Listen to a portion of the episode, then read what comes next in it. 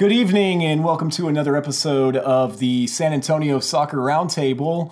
We got a special guest with us here this evening, not quite soccer related, but still a fun guy to talk to, and always love having him on.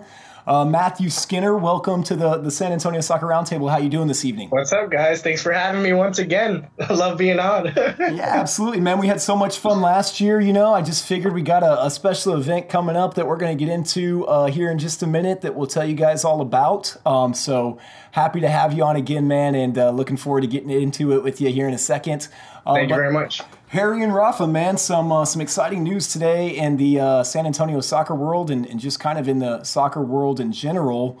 Harry, I'm going to let you kind of go into all those details since you are our UPSL and NPSL expert on the San Antonio Soccer Roundtable. But before we get started, how are you doing this evening, man? I'm doing all right. It's interesting here. You're not the cutest guy on the podcast tonight, so you know that you got that going for you. You dropped down to number two. When Danielle was on, you didn't come on that strongly, Harry.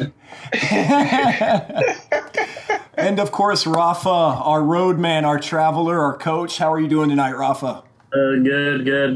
Had some visits today and got more this week. Yeah, I know you got a tough schedule up ahead, and we're going to miss having you on the show, so we'll definitely get into all your thoughts and give you plenty of time to make sure we get you in tonight, because I know you had mentioned before we got started that we might be missing you here for the next couple weeks. Yeah. So it won't be the same without you, buddy, but obviously the show will continue. It's good to be back. I know we took last week off with the Mexico-Argentina game, so I guess before we get into the whole Beard versus Beans thing, we'll give one last condolences. I know you were at the match, Rafa. Tell us a little bit about that game, man, or lack thereof. It was a good game, but I think the referee had a lot of influence. Oh, come on! The game, he did. He actually did. I'm like right there, front and center. That's USA's excuse. Oh, it's the referee when we play Mexico. You can't be doing the same thing. That's our line. No, but also, I think the defense. You know, they made both him mistakes, but I understand the two guys that were playing in the central mid. They're not going to be the actual starters, because the actual starters are the one that started at in the game versus the USA. But I think he kind of realized, you know, where he's at. And, you know, he even said it himself, you know, Mexico's not a tier one team like France and Argentina. They're not there yet. But he said he's working on that. And like I said, we saw some flashes, some good stuff, but it's still a work in progress. But I do expect them to see good things from them. And this should qualify for the World Cup. That should not be a problem. Yeah, we don't expect they're not the United States, man. I'm curious, though, what about Ochoa, man? I know he's usually a pretty strong keeper to allow that many goals. Did he have a pretty good showing, or what was his performance like? You know, that's not – I guess being a goalkeeping coach, I used to tell the kids, you know, if they score on you, that's the defense's fault. You know, they have to get through them first, unless you make a bonehead mistake. Just kick it to somebody and then kick it back in the net. You know, he did make some great saves, because one of the second half, you know, I got to see him right in front of me, not too maybe 10 feet of me. And I mean, he did some great plays. It was just his defense just made mistakes that he couldn't. You know, those are good shots. You know, those are really hard to, unless you're lucky to stop those, and then you know, you're going to get those. But, he did have a good game, but I guess I still have confidence in him. He should be their number one keeper. The other keeper they had from the previous game, he's an up-and-coming, and like I said, so they're pretty deep on pretty much a lot of the areas. I know goalkeeping, they're deep. Central defense is probably going to be their Achilles heel right now. But midfield, forward, you know, they're 2-3 deep there. So I think Tata is going to have to figure out, you know, who's going to be their starting central defenders right before the World Cup starts, because Rafa Marquez, he's already retired, and there's really no one else. He'll come back. It'll be what, 6, right? 6 World Cups? He did 5, right? Yeah, he did 5. So he's got to get his 6, man. Well, we don't think anybody's... He's long retired now. Unless they're going to bring Cuauhtemoc Blanco back, maybe get his World Cup number 7 or something for him. But I don't think any Mexico fans are too concerned with just the one game there for the World Cup. As Harry mentioned, not quite in the same boat as the USA. Mm-hmm. But without further ado, the one and only... Matthew Skinner is joining us this evening. For most of the people that watch the show and everything, or have been for some time, I know we've had you on before and talked a little bit about Beard versus Beans and exactly what you and your brother Miguel, who couldn't be with us tonight, shame on you. Shame on him. I've been doing, but tell everybody a little bit about what Beard versus Beans is, just in case they're not aware. Absolutely. So Beard versus Beans is basically a collaboration between my brother and I, and we raise awareness and donations for the Alzheimer's Association. It started off as a simple prank, me pranking my brother. He hates beans, so I try to get him to eat beans by posting on Facebook and asking everybody, hey, if you know my brother, you know that he hates beans, and if you know my grandmother, you know that she's suffering from Alzheimer's disease. So I offered, a donation of $20, purchased one bean for my brother to eat. He did not have a good go at that. He was not happy about it at all. I raised about $300 overnight, and next thing I knew, he was retaliating against me and said, hey, if I raise more than you, you're going to have to shave your beard. So that's how Beard versus Beans was born. And we're in our 3rd year right now. Our round 3 is happening September 21st at the Burleson Yard Beer Garden here in San Antonio, Texas. And since August of 2017, we've raised over $25,000, and we're pretty proud of it. So. That's a huge number, man. I don't think if people really realize, because we know you as a human being, and just as a friend and Miguel and everything. And, I think that people sometimes fail to realize exactly how much money that you guys have raised for this cause. So tell us again, just one more time, what that number was. Yeah, so we've raised over $25,000, and we have a 5K, 10K run that happens in April. It's an official Fiesta event. That helps out a lot. We also have an event that happens in June for the Longest Day campaign with the Alzheimer's Association. So the 2 runs that we have, plus our Beard versus Beans actual battle that we have, it's just we're growing, and it's. The cash is stacking up for the Alzheimer's Association. We're making a huge difference by helping fund research and development to hopefully find a cure someday. And I love it. I'm super proud of what we do, but I'm hungry for growth. And I'm trying to get out to as many people as I possibly can, especially right now because this is our round 3 event where my brother and I are literally battling to see who wins. I've lost the past 2 years, and this is 2019. It's year of the beard, man. It's going to happen. So I'm rooting for me, all right? In it to win it this year, and I think you've got some additional support. This might be the first year where we get to see you take home the trophy. So for those who weren't aware of the first punishment, obviously, was the beard and him eating the beans. What was last year's challenge? What did you have to do for losing last year? So first year, either my brother had to eat beans or I had to shave my beard. Second year, we did tattoos. We put tattoos on the line. I lost. But, I say that I just have more people that love me, and they enjoy seeing me humiliated. That's how I am. If I love someone, I'm going to make fun of them. That's my nature. And I feel that I get that a lot from other people. So, I think this is my brother's year, and I want him to know that people love him too. And I think a way for people to show that is by donating to me. So because, the way I've been saying this year, we're doing embarrassing calendars. Okay. So I'm saying, if you love my brother, I'm going to give you an entire year worth of my brother, and, he's really on the edge about it. He's like, oh, I'm not going to do anything ridiculous, and I'm not going to be showing any skin or, none of that. But I found ways around it. All right. There's nude colored unitards that I can get for him. I'm still able to dress him as skimpy as possible, and also like family friendly. I got to think of that too. But, just to kind of give y'all an idea, this is a little something that I made of my brother. I photoshopped it, but I think that, it goes without saying, I've got better ideas to embarrass him on a calendar. He's got nothing planned. And at least not that I know of. He's really hush-hush about it, but I think I've got a good plan going. So does that worry you that, you know, he's kind of holding back and waiting till the last minute? No, not at all. I've got the opportunity to market. Take what you can get about it.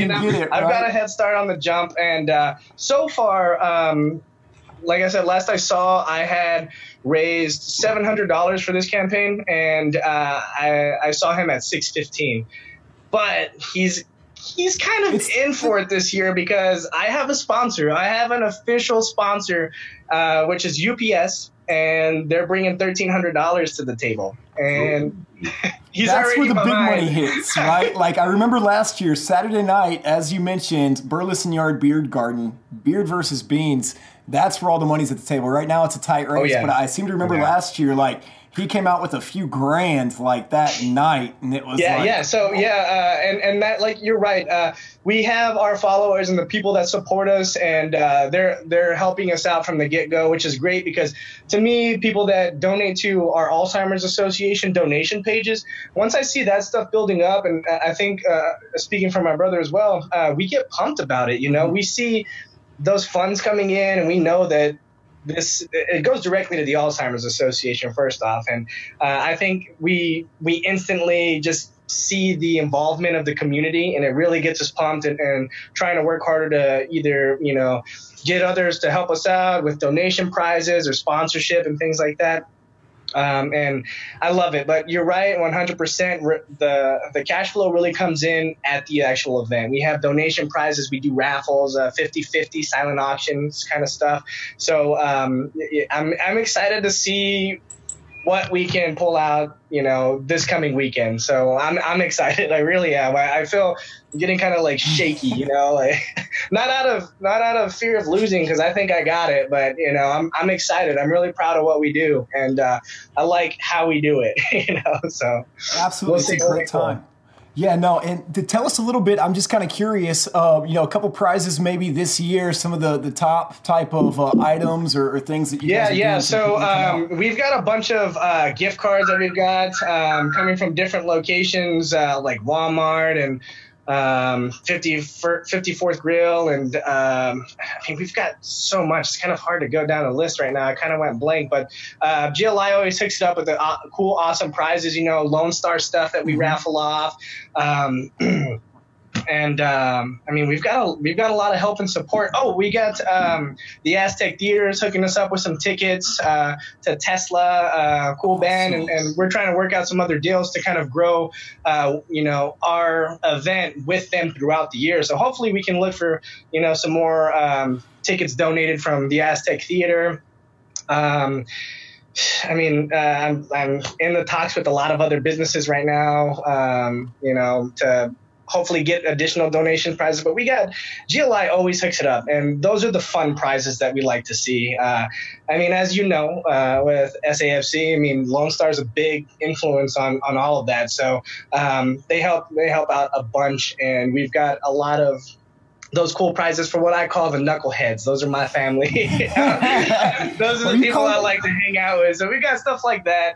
And we'll see what we come up with. We still have a lot of businesses that are you know, interested in donating, and we get a lot of people last minute. One of the crazy ones that we got though are Adult Video Megaplex. They hooked it up with so much we can't say on this show. So much I'm not allowed to say, you know. My brother thought I was crazy for doing it, but you know, I said, you know, Alzheimer's doesn't segregate. Why am I? People are willing to help out with what we got going on. I'm more than happy to bring whoever's willing to take part in what we're doing.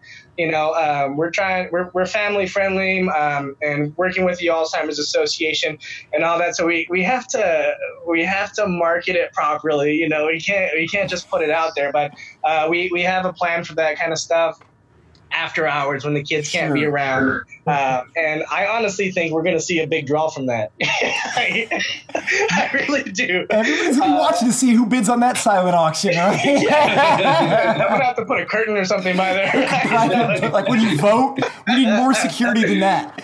I mean, we've got a lot of crazy people, you know, joining the mission that we're on to, and they're just as wild and outreaching as we are, and I'm very proud of that. I'm not going to say no to anybody that wants to help us. It's just finding a way to micromanage that and make sure that we're still, you know, I always tell my brother, I want to be as much on the edge as I possibly can, but still, you know, represent the Alzheimer's Association as properly as we can. But we're edgy, and that's kind of why we're working, you know, mm-hmm. and I want to hold up to that. And this is a fun, weird, crazy way that I'm nervous about, honestly, but it's funny. And I'm excited to see the turnout with that too.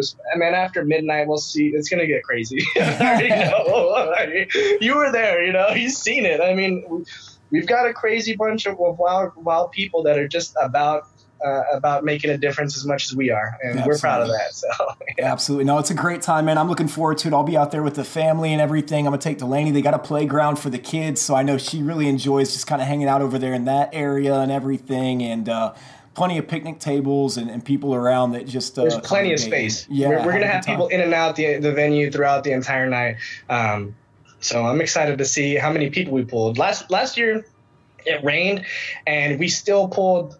We pulled more money than we did our first year. So the weather looks beautiful this weekend. So I'm excited. I'm excited to see all the beautiful faces out there. And I'm interested in seeing numbers. You know, those are important to a lot of the people that we reach out to for donation prizes or sponsorship. And it makes me proud seeing that. Absolutely. So do you know if there's any specials from, you know, Burleson Yard Beer Garden? Do you know we always have drink specials going on with them. You know, since Alzheimer's Association, their color is purple. We tend to do a purple drink. Last year we had Lone Star Red and Lone Star Blue as some specials that they had going on there, which is really cool because we kind of marketed as red and blue make purple, you know? So lots of drink specials. They've got food out there already. We're going to have raffle prizes. We're going to have DJ Lee and El Gato mixing out there. So, you know, it's going to be a fun time, man. I'm excited, and I hope all of y'all can make it out. I know we got Scott coming, but if y'all got time to just come out and have a few drinks with us, we'd love to see y'all there. Absolutely, man. Looking forward to it. And one last question before we let you go and kind of get into the soccer news. I know you mentioned the race and some of the other events that you guys have outside of this being the big pinnacle event. What are your thoughts next year? Well, what do you have up your sleeve as far as some Skinner events that you want to host? Yeah, so my brother did, you know, a paint with a twist kind of thing. And to be honest, I'd love to do some other events. I tried to look into something for October with a friend of mine. His name's Chad. He plays in a band called Next to or Nothing Lost, and they're a punk band. They got a punk music scene, and we tried to build a show in October. It was really short notice, so we pushed back. But I think I'm going to try to do a music event, probably at the Bang Bang Bar, and something I would definitely like to grow in the future. I would like to do a really heavily influenced music event with some really big bands somewhere down the line. You know. I've been trying to set up a 5-year plan for some crazy stuff like that. But right now, the main focus, of course, are the runs, are round 4, which is going to be next year. And one of the big things I'm looking into is sponsorship. You know, I'd like to have a jumpsuit full of sponsors, like a race car driver for the Alzheimer's Association or something. Yes. You know, and I like to throw that kind of stuff in my face. Say, look how hard I worked, bro. You know, patches everywhere. Exactly. Yeah. You know, something like that. So I'm kind of leaning more towards that, but I definitely want to do some type of music event in the near future. So yeah, and the only reason I ask is I remember Jose last year after we had you on, he was like, "Man, he needs to do some kind of like stand-up show or something like that." So like I can see him seeing. Yeah, the Alzheimer's Association does a lot of stand-up events already. I've been writing a lot actually, so like I'm trying to get up on that. But there are a lot of events that happen, particularly with the campaign called the Logins Day. So there are a lot of events happening, and it's kind of my job to make sure whatever we do stands out. Sure. So you know, and that's important to me. But I definitely want to do something with music. I don't know, like I dream about bringing like weird band like Limp Bizkit to the Freeman Coliseum or something, you know. One day I think we're gonna start a little bit smaller just to start off with. Round 15. I'll get there, right? It's a 5-year plan. Yeah, 5, just 5. 1-3 right now. 2 more. There'll be Limp Bizkit's kids out there. Well, I know we're looking, but yeah, it's growing, like I said, you know, and And Harry's right, you know, little by little, and we've seen just what our hard work has pulled off. So I'm definitely positive of whatever else we choose to do, it's going to be a success. And we've learned from our other events, you know, especially like with our run that we did. It was an official fiesta event, and we tried to do an after-party fiesta mixed with our run. But after people run, they're out. So the after party thing didn't work so well. So we learned the hard way, but, you know, I love that kind of thing. Learning the hard way has been my life. So I'm using it to my, are you trying like sympathy donations here? Is that what this has turned into now, Matt? A donation, you can go to beardversusbeans.com and you'll find our way to donate, you know, to Team Beard. Don't worry about the other guy. I'm not even going to say his name. He's not here. I'm not gonna say his name. I'm not gonna get confused. Like he's thrown in the towel. Yeah, already. You know what? It's funny. He was actually working on a sink, and he was kind of like reaching and stretching really crazy. And I took a picture of him. I said, "Look, you're already ready. You're posing already." You know? So. There's just no shame. I know. Like there's no safe moment with you two. No, and it's scary sometimes, but I love it. It works out. So. Well, we're looking forward to it, Matt. Thanks for coming on and telling us about some more of it today and everything. And we will see you there on Saturday at the Burleson Yard Beer Garden. Yeah, thanks for having me on, guys. I got a split, but I love it. If y'all need anything from us, please feel free to reach out. We're at your disposal. I mean, you've been such a huge help with us, Scott. And if there's anything we can do, please let us know. Oh, I appreciate it, man. Always glad to help. And like I said, I know it's all for a great cause. So we'll see you guys Saturday at Burleson Yard. Cool. All right, guys. Bye. Thank you. We'll see you.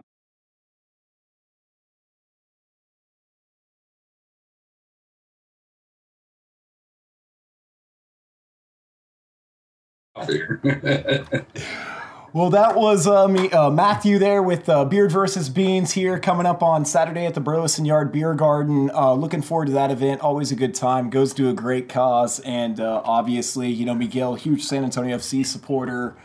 So it's nice to be able to give back from the soccer community to some of those worthy causes that a lot of the supporters for San Antonio FC also do, you know, they're on the side. So that was Beard versus Beans. Without further ado, now we will get into the soccer news here in San Antonio. I do have one announcement or one thing from the chat here. Sylvia would like to say hello, Rafa. I believe you are the first one that has a fan that is, you know, watching the show. We've made it big. Thank you, Sylvia, for watching. But I saw that. I thought I had to throw that in there. You know, nobody's ever said hello, Harry, or hello, Scott. It's you know, but. Just a shout out to the I-10 Ice House. That's what you did. Oh, there you go. Shout out to the I-10 Ice House. All right. Well, hello, Rafa. So, yeah, I guess some interesting news here started today. But I'm going to save the big news more towards the end. We're going to start out with the runners. They, you know, since the last time we were on, they played against the Corinthians, which Scott and I had the fortunate to be able to semi-announce, I think is what you'd call it. I think we did an all right job. Nobody's complained too much. So they started off the season winning 5-2. And because of that, Mikey Maldonado was named the UPSL Player of the Week, and he also won the Banger of the Week for the goal against SA Corinthians. So congratulations to him. The Corinthians have been off. They don't play until September 28th against Alamo City.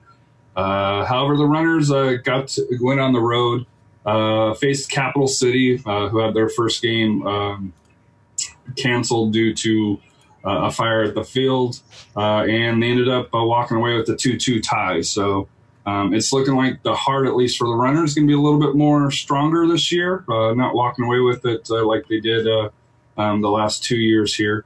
Alamo City also opened up here, and they're the ones that has the big news here of the week here. Number one, they lost. Unfortunately, they lost the home opener to. Hold on, where did it go? To Coyotes FC 2-1. And of course, they'll play Bell County on this Saturday at 4 o'clock, or this Sunday, pardon me, at 4 o'clock. 22nd, yeah, this Sunday at 4 o'clock here. One last thing on the runners, they have their Open Cup match against the Coyotes FC at 7 o'clock in Temple on September 21st. So if you did happen to want to go up to there, although I think we're all going to have plans with Beans versus Beards, because that's also on the same night. But they have their Open Cup match at 7. If you stayed the night up in the area, then you could also catch the counter against Bell County, because that's also in the same area. Although that would be a 4 o'clock kickoff there for that. But the big news for Alamo City is they're no longer going to be called Alamo City next year. They put an announcement out today here that they are going to be, what, rebranding, I guess, is the proper word? I mean, I don't know if it's more of a rebranding or just kind of a joining, though. You know, I'd hate to say and discredit what it really is with just rebranding. So, but they're going to be, they have joined they're going to be called the San Antonio Surf Soccer Club for the UPSL, the WPSL teams. That'll all go into effect next year. And I think even for the academy, that'll all go into effect for 2020 because I know there's some huge changes that go on with that. I know that San Antonio Surf, and doing some research, is affiliated with Nike, so they're a lot of times already mid-season, mid-academy, so that'll be kind of interesting. So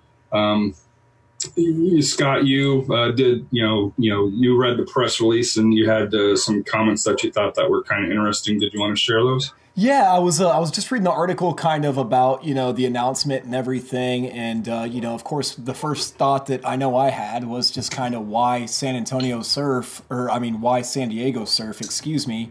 And director Rick Kuchla?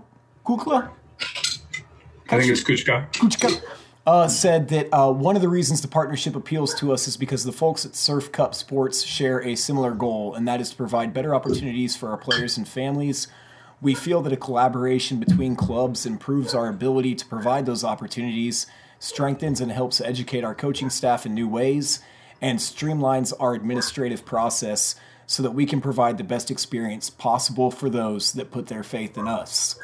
So, when I saw the announcement, that was just kind of my first thought is, okay, well, what advantage, does that bring to a player who maybe is thinking about joining their academy? And, I think that right there says it. It kind of goes back, in my opinion, to a lot of the same things that we saw with SA City and San Antonio FC and kind of that partnership within the academies. And it's all about academy coaches trying to share practices, trainings, techniques in order to better the players. And, I think that's one of the things that the San Antonio FC Academy does really well. And you see it with the announcement of the Academy tournament or championship, whatever it is, it's going to take place there at Toyota Field. But they partner with a lot of other clubs and a lot of other organizations to try and share just practices or tips or strategies or Rafa, I'm kind of curious just because I know you come from more of an independent club background, having experience with some of those other clubs, though, how important is that or how much does that help to just build that network of coaches where you're sharing ideas and practices and tips, which is what this kind of sounds like?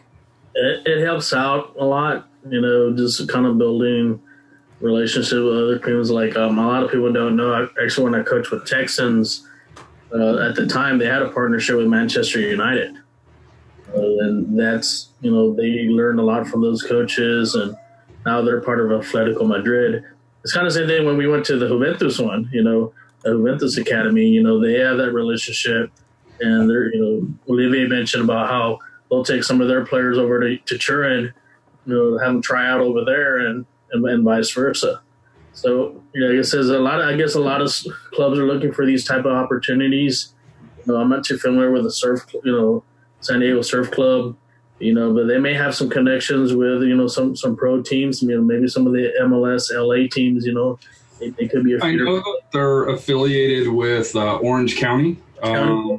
But kind of looking at it, it almost seems they highlight more of the women's game. And I think with Alamo City, at least early on, you see them emphasizing a little bit more with the women's teams. So I think that's kind of the advantage of going with the San Antonio Surf is more with the women's games. It'll be kind of interesting to see what happens, with the men's side. I think they'll still get, benefits from it. Don't get me wrong. But I was speaking with, Jeff from Texas Soccer Journal, at Texas Soccer Journal on Twitter. And he, we were kind of having a private conversation, on here. And, I did get his authorization to ask you this question here, but he thinks a lot of this consolidation is resulting from the developed academy formation, which is making it a little bit more difficult, we'll say, for the non-MLS and even non-USL development clubs to compete like they used to. Do you think that's valid, or are you starting to see that where, the MLS is kind of trying to consolidate? We can see it seems like USL is also trying to do that. So if you're not part of, the top two leagues, do you think we're going to see this more as a trend where you're going to have clubs state, nationwide start to affiliate with name programs, which when I first heard of it, I liked Alamo Cities with the local brand, but going, with this here, with what Jeff was saying. And then I think with, you'll be interested to hear your answer, going national is going to give them a little bit more security long-term, but you lose that local tie, I think. It does. And, but like you see that is the trend, what's the best way to market not only my club team, but market my player, to get them to play either in the USL or MLS or overseas. That's why a lot of these teams are trying to consolidate, because they want to have affiliate, kind of actually sell the team. So if you have a kid, you have tryouts and you can tell the parents, oh, by the way, we're affiliated with this team and that team, they'll sell for that player to come join their club team. So, and like I said, that's starting to see the trend, more of the consolidation and, joining the, they're becoming like farm teams for these major clubs, and, part of their, feeder system as far as the bigger teams and so forth. This just popped in my head. Do you think this is kind of going to put it in line for when, I know MLS is already on board, but I forget the word, we're let's say, where the Flying Cub, pays, a certain percentage down to the Academy Cubs.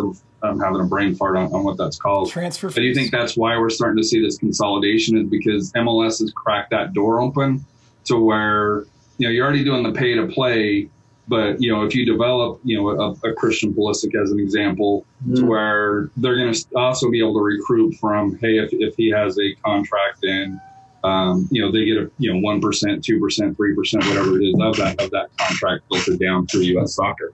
Do you think that's kind of what this is kind of building? Yeah, and that's actually when I was with Club America, that's what we used to do. We would take our youth 18 players down to Mexico City.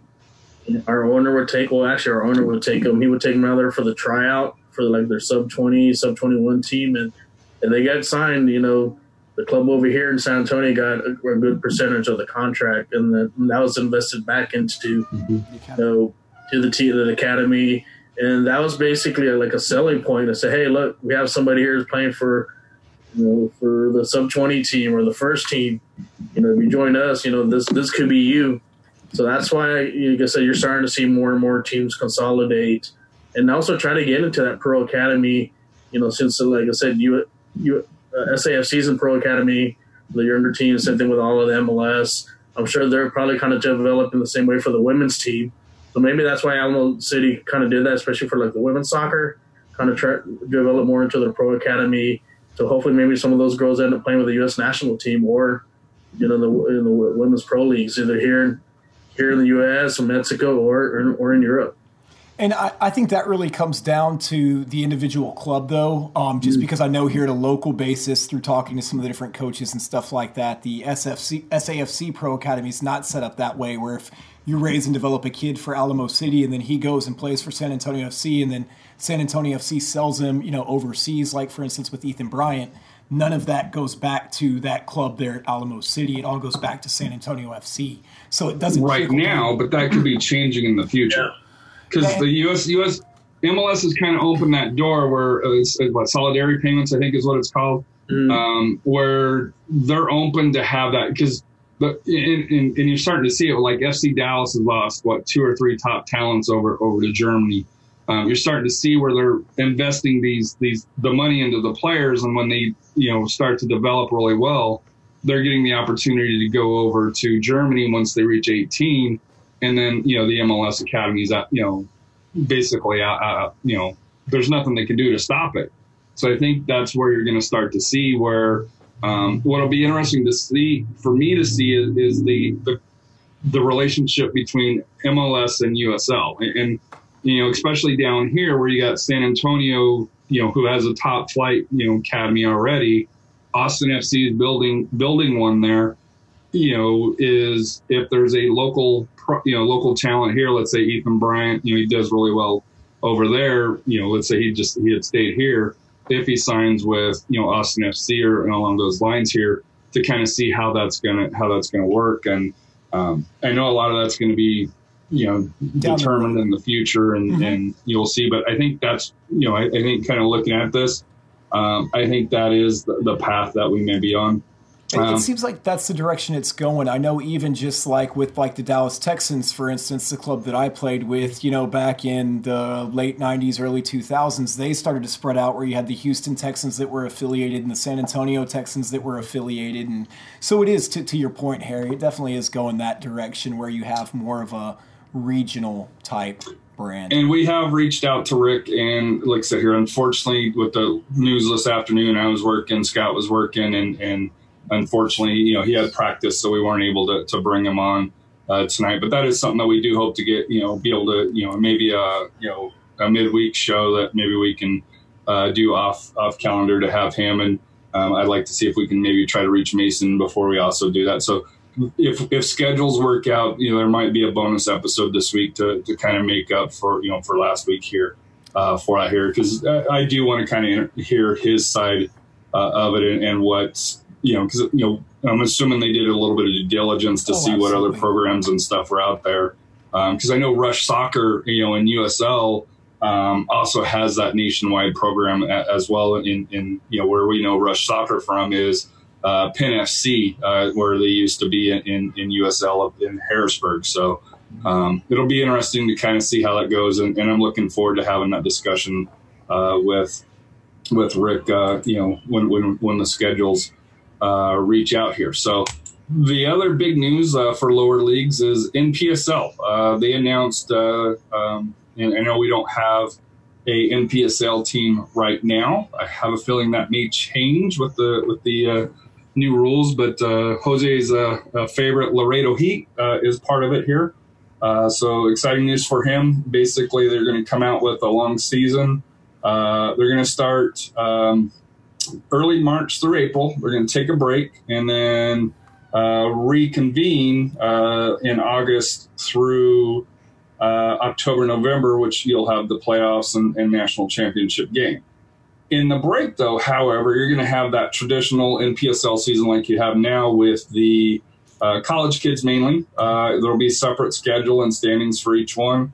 It is required that they said that if you participate in the spring, fall, you will have to participate in the summer as well. So technically for NPSL, I know they're going to have 2 different seasons, but it's going to stretch basically the USL schedule, if you really think about it, going from early March, going all the way through November.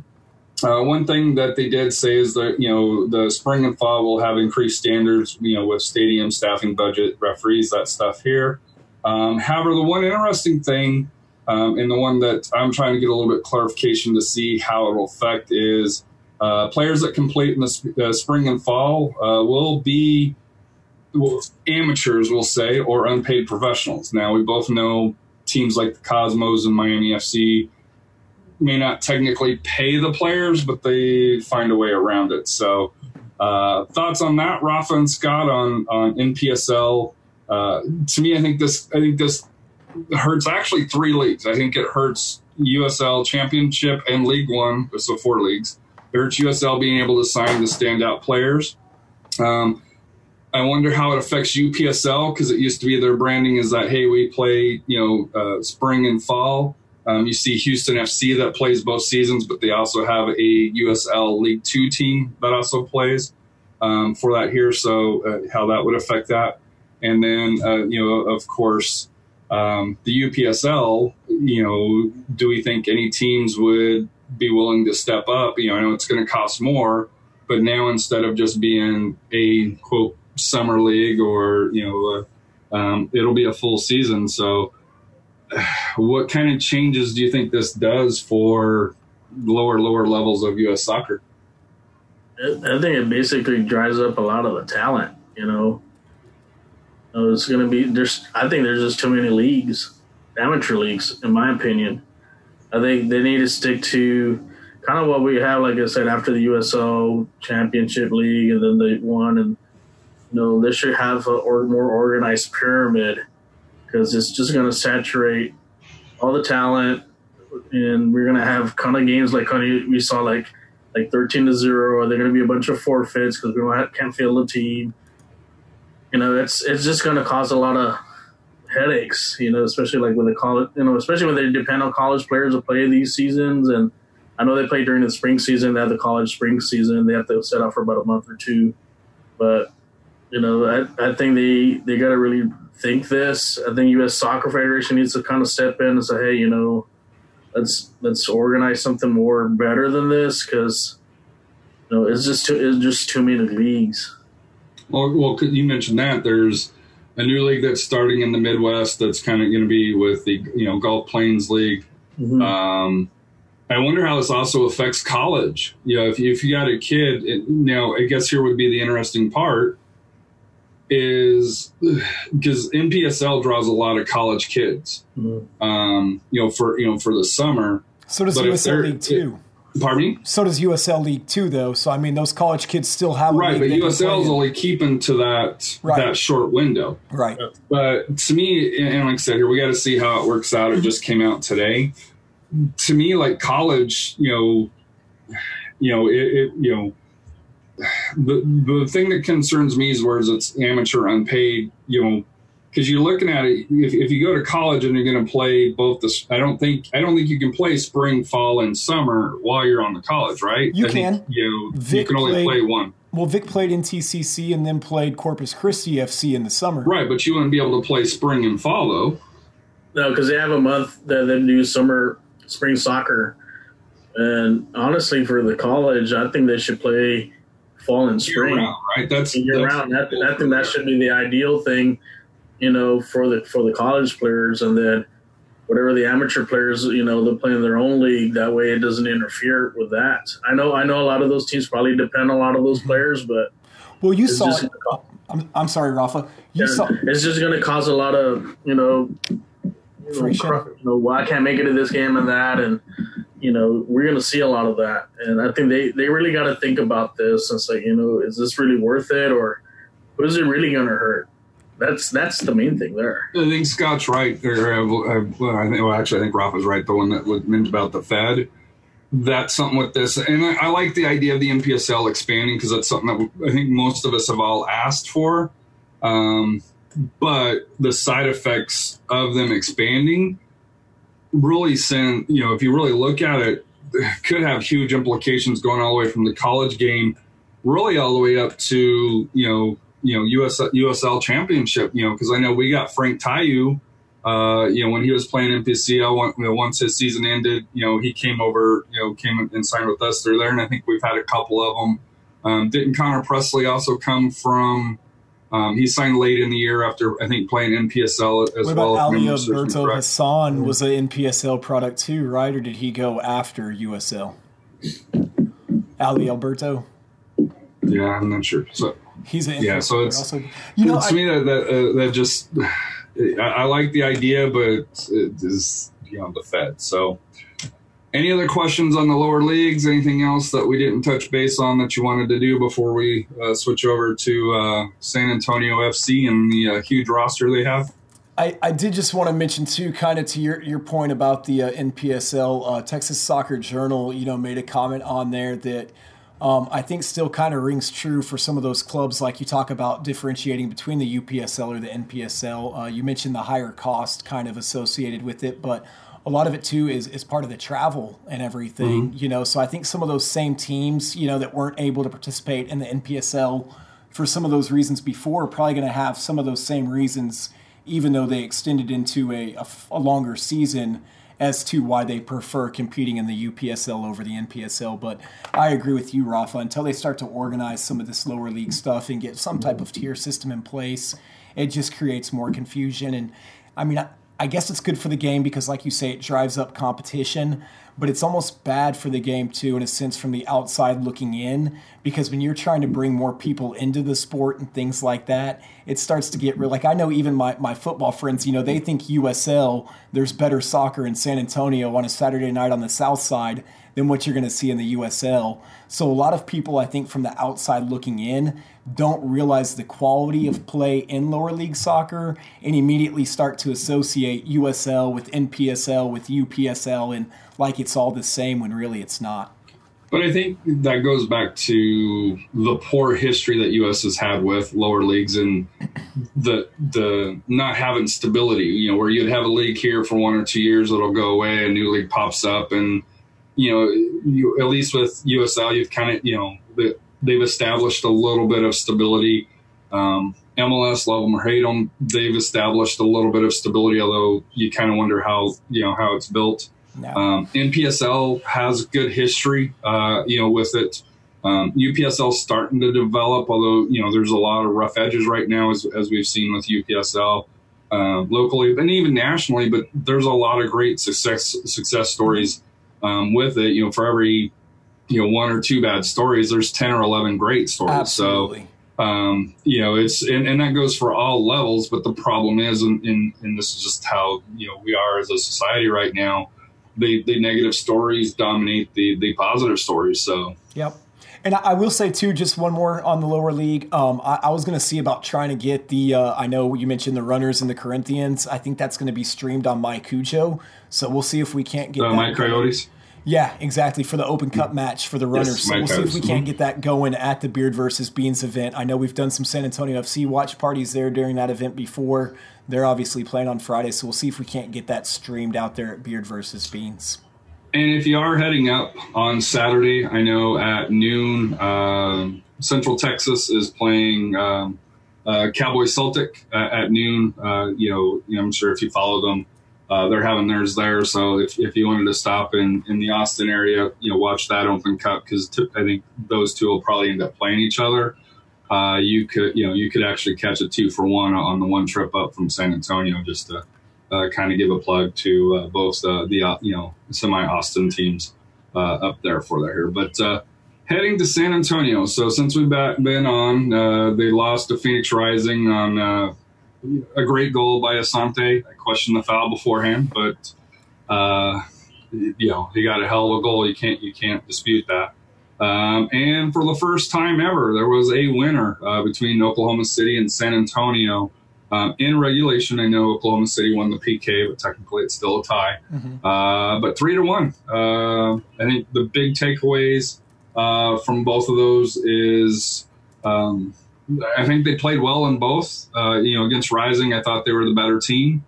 They just couldn't finish their chances.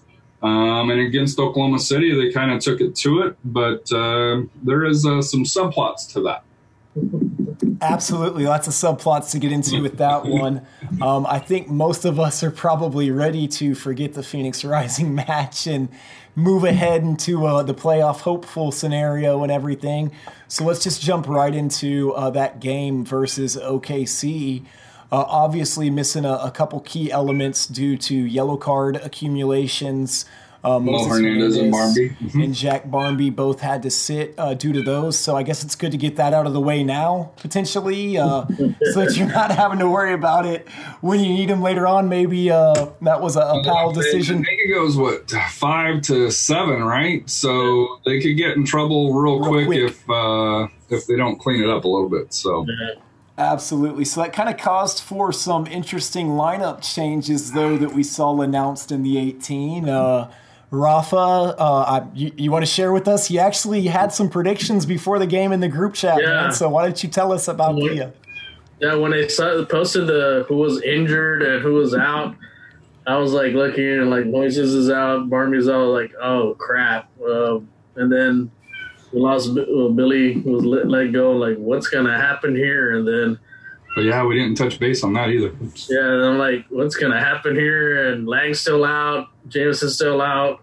So who are they going to bring up? So they bring up old reliable Rafa Castillo. And then they bring Ryan in for retirement. I'm like, what the heck? But, hey, you know. And they still didn't field the full team. Yes, yeah, we still had six subs. I'm like, this is going to be interesting. But then we saw Oklahoma City with the 3 subs. Like, hey, we might have 4 subs. We might be okay. We'll be okay. So, but I just got to give it to Rafa. He was just lights out. That I don't know how he didn't make the play, you know, team of the week. But he was on a mission. I think he proved himself that he needed to be back on the team. And you know, you can only imagine if he had played a lot of those games, those especially the important games, maybe it would have been a big difference on a couple maybe. But I think you're better saving him for this time of the year, though. Yeah, but you can see his leadership and his hunger for the game. And then everyone else just fed off, especially Pirano, you know, Frank. Mm-hmm. You know, you can tell the confidence level. They just flat out outplayed Oklahoma City. And, you know, that first goal he scored from that pass from Pirano was a beautiful goal. And then the second goal with Frank going in and, you know, being up 3-0. Hey, we're fine here. And, you know, I know Oklahoma City got a cheap one. That was a dive. PK. Mm-hmm. PK, but I think it was valid. I think LaHood caught him. You know, to be fair, LaHood caught him. Yeah. But, you know, overall, you can see the team played really well.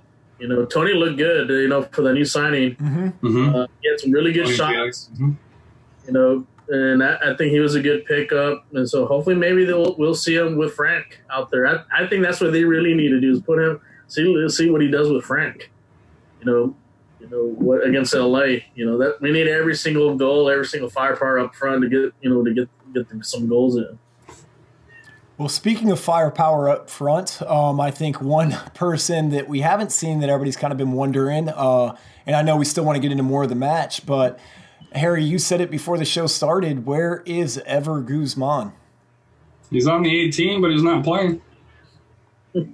And I think a lot of people are baffled by that. I mean, you know, when they first signed, I just drew a blank. Excuse me. Frank Lopez. No, the forward that we just signed from Tony Taylor. Tony Taylor. Thank you. I had Taylor. I could not think of his first name to save my life. But when we first signed Tony Taylor, that's kind of where I was thinking that, you know, more of an offensive mid because with Guzman and with, you know, Jameson and with Lopez, and you feel like we're pretty stacked up top, but for whatever reason, we haven't really seen anything of Ever here lately. Do you think that trend kind of continues, Harry? Or, I mean, what are your thoughts around potentially? I think it has to, right? If you're not bringing him in, to be fair, when they brought in Tony, they were up, I think, 3-0. Sure. Yeah, they were up 3-0 because he came in the 76th and they got their PK in the 77th. So they were in a comfortable lead. So if you were going to bring him on, that was the time to probably get him some minutes. Absolutely. You know, just to be fair, you know, looking at the time of the game and the situation. But it is kind of odd that we don't see Guzman. However, this week, you know, I guess this week, next week, you know, if you look at it, they play Las Dos on Friday at, I think it's 9:30 or 9 o'clock. 9:30. You know, Texas time. Wednesday, they play at Tulsa, which, you know, is on a 4-game unbeaten streak, 2 wins, 2 ties. And then they come home and play Fresno, which is second, third in the league. Right now they're third, but they've been second most of the year. So for having a short bench, you know, with injuries and you're getting a couple of people back, which will help. But, you know, like I said, here you're going to need all hands on deck, I think, for these 3 matches, you know, in this, 8-day period that's going to be happening. So, and with 2 of them on the road. So it will be, it'll be interesting here, you know, with Las Dos, you know, before I hear, you know, I think they're eighth or seventh or eighth in standings right now. They're ahead of us. So, it's, you know, like the Oklahoma City, if you can get, to me, if you can get 4 points from this road trip between Tulsa and Las Dos, I think you set yourself up well, assuming that you can handle your business at home. With the draw against Fresno. However, if you don't, you go back below the line, which is not a good thing. So I think we need to get the 6 points. Because Fresno's going to be tough back home. I mean, like, do you expect to get 5? Is that kind of what you're hoping for from these 3 games? No, I expect to get 8. I think for the road, I think you need to come away with, at least 4 points. So 7 on the way back. I think that how Fresno's playing, because they're starting to dip a little bit, and how San Antonio plays at home. I'm thinking, pending injuries and cards and stuff, I'm thinking they get the 3 points against Fresno. But against Las Dos and to me, more importantly, Tulsa, which is third at the bottom on the fixture. Galaxy's ahead of us by 2 points with the negative goal difference. Mm-hmm. They've got 2 draws and we've got 2 more losses. That's the only difference. And we're a +6 goal difference. They're a -7. So I think if you can get on them, you can do it. Tulsa, you know, despite their recent success, although as we saw with Tacoma, that doesn't necessarily equate with San Antonio on the road. They're in 16th place at 27 points with a -21 goal difference. So, but against Tacoma, which was a -45-50 goal difference, they put 5 on us. So, and Tulsa, I can't remember the last one we got against Tulsa because it's been 2 years. That's what I was about to say. They've always seemed to play us, for whatever reason, Oklahoma, you know, that Texas-Oklahoma rivalry, we always just seem to struggle against those Oklahoma teams. So maybe with that win over OKC finally, you know, that curse is, or that monkey's off our back. But Rafa, what were your predictions? I know you were kind of just fixing to jump into, you know, hopefully you get the 6 points on the road because of the Fresno at home, but what are your thoughts? Yeah, I honestly think we need to get the 6 points on the road because, you know, Fresno's actually in the fight with Reno for the second spot, and that's really basically because they're going to play and probably end up playing each other. You know, you want to have the home field advantage. So I think Fresno's going to come here all with their guns and blazing and try to get the 3, at least maybe a tie, but I know they're going to try to go for the win. So I think it's important to get the 3 points against LA and Tulsa. That way, just in case we end up with a tie with Fresno, you know, it doesn't hurt us much. But like I say, that's 7 points there. And that'll get us kind of in the mix of things and hopefully to contend for that 4th spot. Because that 4th spot's attainable. It's not that far. We're not far away from that 4th spot. Is we just need to get hot. If we can win these 2 games and maybe knock off Fresno, you know, that's the right time to start peaking. Yeah. And then maybe that's there will be some teams that don't want to play us. You know, and that's also trying to host at least one playoff game here. We definitely need to. If we're going to go, I guess, in the second round of the playoffs, we have to host at least one game to have a chance. And, you know, you talk about that number 4 spot, which is where Sacramento, I believe, currently sits. Yes. And just kind of looking at their upcoming schedule, you know, they play a lot of those middle-of-the-table teams and bottom-of-the-table teams with OKC, El Paso, Los Dos, Tulsa. I don't think we're catching the 4th. And the reason I say that is because you get the 2 road here, you come home, play Fresno, but then you go back out on the road for 2 against Las Vegas, which, you know, you just never know what you're going to get with the Lights. And then you get play Timbers 2, which they're a 2 team. They're struggling right now. They were a solid team, but I think they fell back from the pack. But and then you get the Colorado Springs at home, which, you know, I think they'll take care of pretty easy, but you don't want to leave it to that last match. But those are all bottom of the table teams. I mean, outside of Fresno, Las Vegas Lights, Tulsa, Colorado. I mean, that's why I say that, but Las Vegas. Yeah, Sacramento struggled with RGV. Las Vegas and Portland are at 35 points. Mm-hmm. We're at 37. Well, so, I know we're slightly, but you can say the same thing kind of above us. We're at 37, and Real Monarchs are at 40. But I think when you're looking and the problem with having this discussion is you go back to the Tacoma. You just don't know which San Antonio team is going to show up. Yeah. That's the problem with this discussion. Right. And but just to give it, like, it is still a relative possibility if San Antonio FC can play well. Yeah. And especially, I have more confidence on us, and I know this is going to sound crazy, I have more confidence on us making the playoffs than Austin Bowl does. Because Austin Bowl has one more home game left, and then they play the next four on the road. They lost their last two at home, and to me, I think that's one of the huge factors that I think you're going to see the Bold fall down the table here. Just I think that old age that they're carrying, all the vets, those legs are starting to wear out, and I think you're going to see them nosedive down the standings. I think Las Dos, has a very challenge because I was looking at the schedules mm-hmm. here. El Paso's got pretty much the kiss of death. Yeah, they got one more home game with Colorado, and then they have Sacramento, Fresno, and Reno back to back on the road.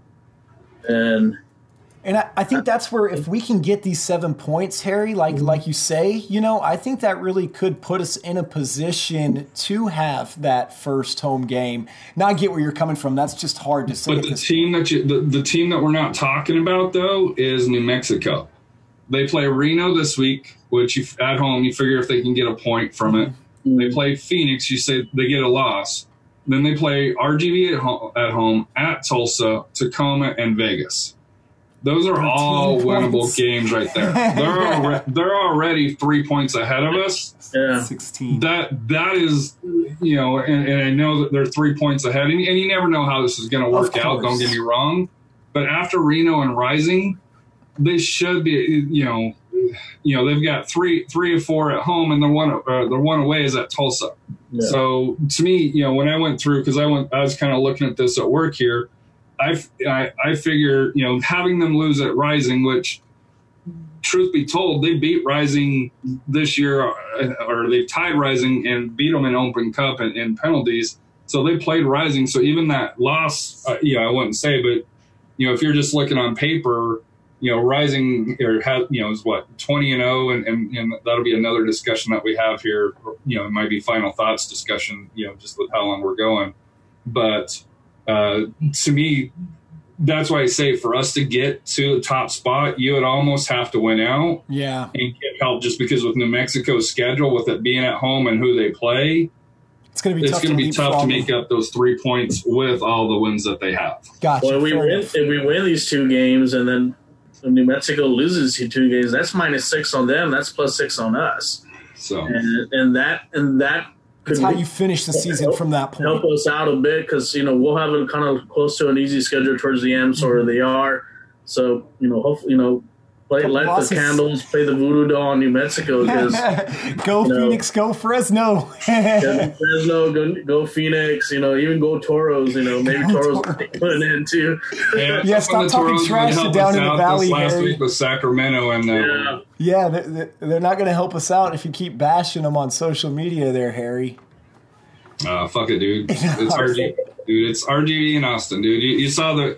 I love this. There was a picture, but somebody took of the Austin coach with his head in his hand. Is like, man, he already knows the slide's coming. So, Three Birds podcast. Love you guys down the valley. Love you guys, but enjoy the non-playoffs. We're ready for it. We're all about it here in San Antonio. The way our season started, right? Well, Harry, to your point, man, upcoming match this week for San Antonio FC. I guess if we want to go ahead and just kind of get into that and get into our final thoughts and wrap up the show. I think we're trying to see if we can get together a watch party. If we can, we'll send news out for that here. But with playing Las Dos, I didn't see when the Galaxy played to see if we're going to get any. I don't think we get a Slatan playing. Well, didn't they send down like 7 players in their last match, though? Was that, or was that Houston? No, that was Salt Lake. Or that was Salt Lake. That was MLS on MLS crime. Salt Lake versus Timbers 2, where Salt Lake brought down 7 players. So I thought that was interesting. They wanted that one, didn't they? When did the Galaxy play? So the Galaxy play at home on Saturday, so odds are you're probably not going to see a whole bunch of movement players dropping down, and they play against Montreal. So, and especially they're in a fight for a playoff spot too, because they're like neck and neck. So I don't think they're probably going to drop any of their players unless they're for sure out. They'll drop their players. So it sounds like it'll be a pretty, but Las Dos has shown that they're a, and we've never won. We've never lost in LA, but we've never won either. So another one.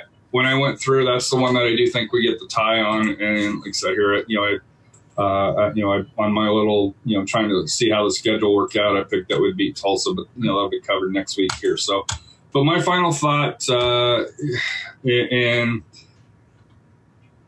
I want to give a huge congratulations to Phoenix Rising. They clinched the West this week. However, it was marred by 2 incidences. One, a Las Dos fan that was in the supporters group area, which I think is kind of odd, but I guess, hey, he was in plain clothes.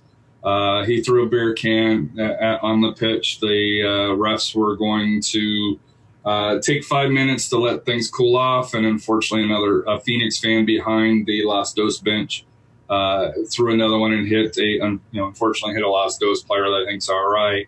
Kudos to the Phoenix fans for pointing them out, having them escorted out. From my understanding, they got lifetime bans. I'm sure the league is going to be looking into that situation here, but I know as a fan, I'd be extremely pissed off if 2 assholes did that and caused us not to be able to celebrate, a title winning here. So hats off to Phoenix. Like I said, I know we give you guys shit, and I hope to beat you in the playoffs. Don't get me wrong, but well earned for that. Unlike Asante's Player of the Month for last month here, that was a little bit too bad you didn't do this 2 weeks ago. Then Pirano would have definitely won Player of the Month here. So, but that's my final thought here is congratulations to him, but also congratulations to the supporters and fans for pointing out the assholes that did throw cans on there. And I feel bad for the poor kid whose dad did it. You could see he was just walking out bawling. But kudos to to the Rising Nation and congratulations to Sam and all those lines. Absolutely, yeah, and I'm surprised. I guess they sell canned beer there at Toyota Field. Yes, they do. Dollar beer night. It's canned beer. Well, the dollar no, because they pour those in cups. They're the little cups for dollar. No, it's not. I've been there on a dollar beer night. No, in Phoenix. You're talking about it in Phoenix. I'm talking about what I was saying is I'm surprised that they still sell, because most stadiums nowadays, they won't give you the bottle or the can for that reason. You have to pour it into the cup. So I think that's what they're switching to. That was just my one takeaway. That was the awesome thing about dollar beer night. You paid $1, you walked out with a 12-ounce can of Bud Light. Gotcha. And to me, that was the awesome part. And I was just surprised a stadium still offered, I know at San Antonio FC, they have Shock Top and stuff like that at the pizza stations, which I guess they still serve in cans. But yeah, that was kind of my first thought was, man, it just surprises me with all the incidents that have occurred. Stadiums still sell beer in bottles or cans that can be chunked, That'll be closely reviewed at the end of the year. I bet. I don't know any Shock Top cans have gone on the field. That was kind of the one thing I was thinking of. Is I guess the Shock Top. For the supporter groups and all that. That one's too pricey. No one's chunking that one, right? Maybe it was like. What's it called? Natural Light or something? Natty Light. Well, Rafa, what about you, man? I know, as we said before, you got a busy week coming ahead, man. Give us your final thoughts for the next couple weeks. Final thoughts. Hopefully, Friday night, we get the win. Hopefully, Frank does play. I'm sure if he does play, he's going to be very motivated to get some goals on his old team. And that's what you want, for this game. And then the Tulsa game. We'll see how Paul reacts to that game. you know, how what happened with the whole fiasco with saving some players right before the big game. You know, I don't think we need to be doing that. We need to go out with everybody. Mm-hmm. If we're gonna go down in flames, you know, go out with our best players and so forth. So hopefully we can get the 6 points on the road and then come back on Hispanic Heritage Night. Is that yes, that's correct. Yeah, that's correct. Yeah, for on the 28th versus Fresno. So come out, come support, and hopefully we can send Fresno back. You know, I have a cousin that lives over there, so hey, we're going to send you back with a loss. So, breaking news here. Sorry to interrupt, but USL San Diego will be starting in 2020. So they'll be scheduled to play their first match in early March of 2020. So road trip. I know not to prop up our airlines here, but I know Southwest and I know Alaska Airlines have cheap flights to San Diego, so, and you know, who can complain about, you know, San Diego weather? So road trip. Yep. We need a sponsor. Hey, that was a free plug for Southwest. Give them a call here. Take a note from Matt's book or something. Or a road trip on a tour bus or something. That might be. Although it'll probably be on a Wednesday night to where you can't go because it's a new team. Landon Donovan is rumored to be the coach, so if you're a Landon Donovan fan, you know, hey, yay. I'm more of a Clint Dempsey fan as far as who is the better between the two, but that's a different discussion.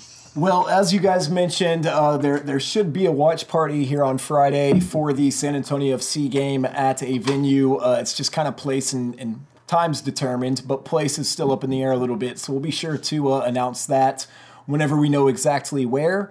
But other than that, we'll see you guys out there at Beard versus Beans. We'll try and get the Runners, Coyotes Open Cup match on to watch them. But as always, this is the San Antonio Soccer Roundtable. What's life without goals? We out.